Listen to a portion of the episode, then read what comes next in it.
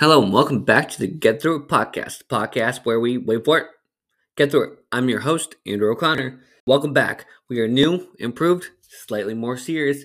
The Get Through It podcast. Welcome back. It's March 6th, another small little episode for you guys. Um, let me get on my trusty book for you. This is all about, or at least the title is, Don't Tell Yourself Stories let's dive into it. I I, I kind of read a little bit of it, um,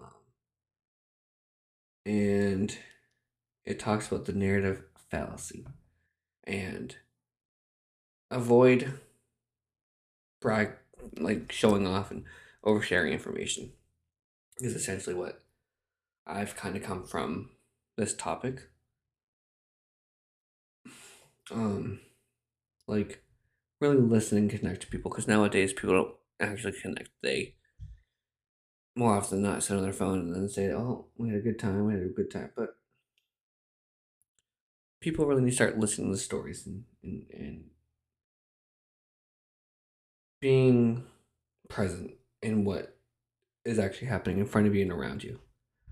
Um, like for example, no one has to know about your sexual prowesses. Yes, I know in this podcast we talked about it a lot me and my former co-host. But as the years went on, I've changed and I've adapted and, and evolved into a better person. I don't feel the need to talk about any of that stuff, and I feel like that point in my life is over, and it's time to be an adult and kind of grow. And I'm not saying talking about your sexual prowess and stuff like that is bad, but it shouldn't happen all the time. It shouldn't be the main co- uh, topic of conversation with who you're hanging out with.